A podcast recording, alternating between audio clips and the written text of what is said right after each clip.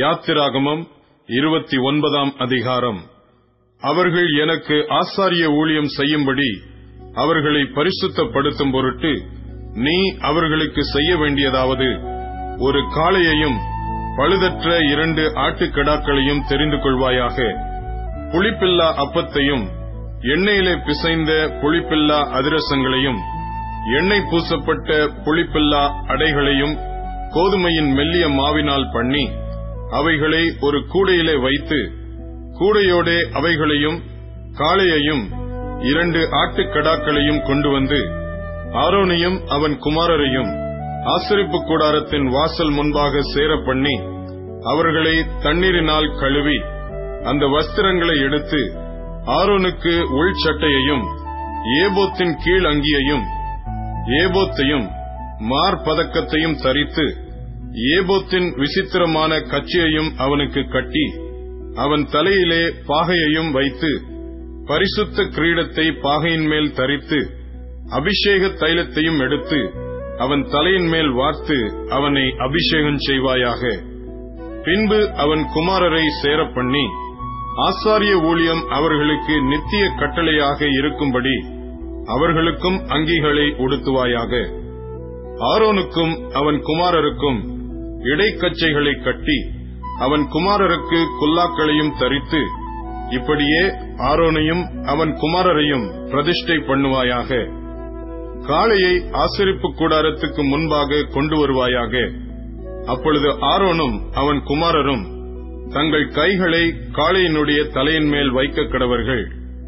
பின்பு நீ அந்த காளையை ஆசரிப்பு கூடாரத்து வாசலண்டையிலே கர்த்தருடைய சன்னிதானத்தில் அடித்து அதன் ரத்தத்தில் கொஞ்சம் எடுத்து உன் விரலினால் பலிபீடத்தின் கொம்புகள் மேல் இட்டு மற்ற ரத்தம் முழுவதையும் பலிபீடத்தின் அடியிலே ஊற்றி குடல்களை மூடிய கொழுப்பு யாவையும் கல்லீரலின் மேலுள்ள சவ்வையும் இரண்டு குண்டிக்காய்களையும் அவைகளின் மேலுள்ள கொழுப்பையும் எடுத்து பலிபீடத்தின் மேல் தகித்து போட்டு காளையின் மாம்சத்தையும் அதன் தோலையும் அதன் சாணியையும் பாளையத்துக்கு புறம்பே அக்கினியால் சுட்டரிக்க கடவாய். இது பாவ நிவாரண பலி. பின்பு அந்த ஆட்டுக்கடாக்களில் ஒன்றை கொண்டு வந்து நிறுத்துவாயாக. அதனுடைய தலையின் மேல் ஆரோனும் அவன் குமாரரும் தங்கள் கைகளை வைக்க கடவர்கள். அந்த கடாவை அடித்து அதன் ரத்தத்தை பிடித்து பலிபீடத்தின் மேல் சுற்றிலும் தெளித்து ஆட்டுக்கடாவை சந்து சந்தாக துண்டித்து அதன் குடல்களையும் அதன் தொடைகளையும் கழுவி அவைகளை அந்த துண்டங்களின் மேலும் அதன் தலையின் மேலும் வைத்து ஆட்டுக்கடா முழுவதையும் பலிபீடத்தின் மேல் தகித்து விடுவாயாக. இது கர்த்தருக்கு செலுத்தும் சர்வாங்க தகன பலி. இது சுகந்த வாசனையும் கர்த்தருக்கு செலுத்தும் தகன பலியுமாயிருக்கும். பின்பு மற்ற ஆட்டுக்கடாவையும் கொண்டு வந்து நிறுத்துவாயாக. அதனுடைய தலையின் மேல் ஆரோனும் அவன் குமாரரும் தங்கள் கைகளை வைக்க கடவர்கள்.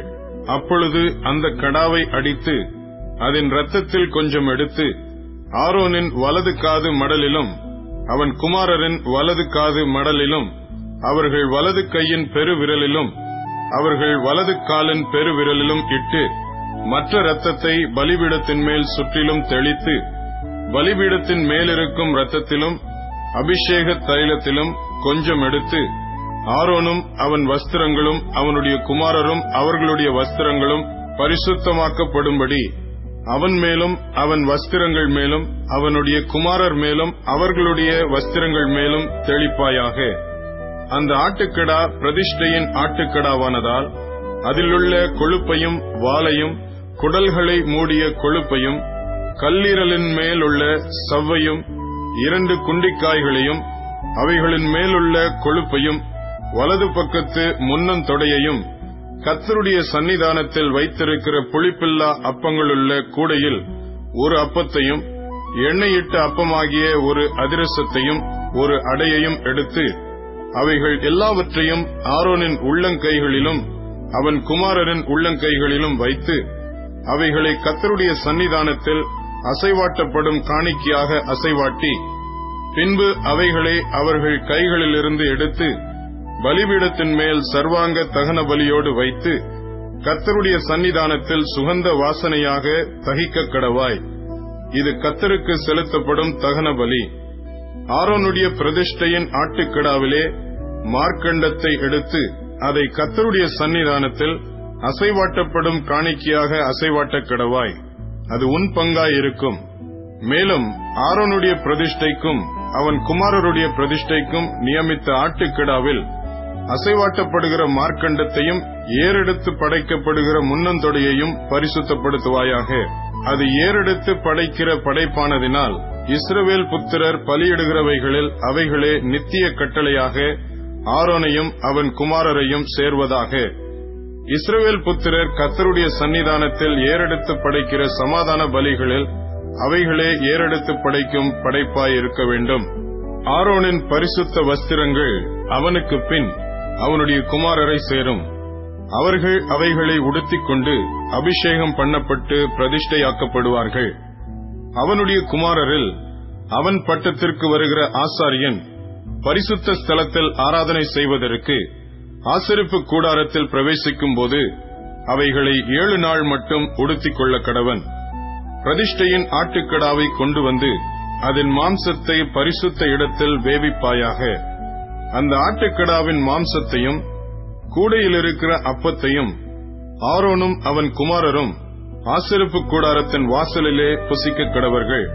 அவர்களை பிரதிஷ்டை பண்ணி பரிசுத்தப்படுத்தும் பொருட்டு அவைகளால் பாவ நிவர்த்தி செய்யப்பட்டபடியால் அவைகளை அவர்கள் புசிக்க கடவர்கள்.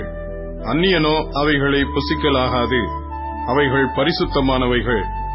பிரதிஷ்டையின் மாம்சத்திலும் அப்பத்திலும் ஏதாகிலும் விடியற்காலம் மட்டும் மீந்திருந்ததானால் அதை அக்கினியாலே சுட்டெரிப்பாயாக. அது புசிக்கப்படலாகாது. அது பரிசுத்தமானது. இந்த பிரகாரம் நான் உனக்கு கட்டளையிட்டபடி எல்லாவற்றையும் நீ ஆரோனுக்கும் அவன் குமாரருக்கும் செய்வாயாக.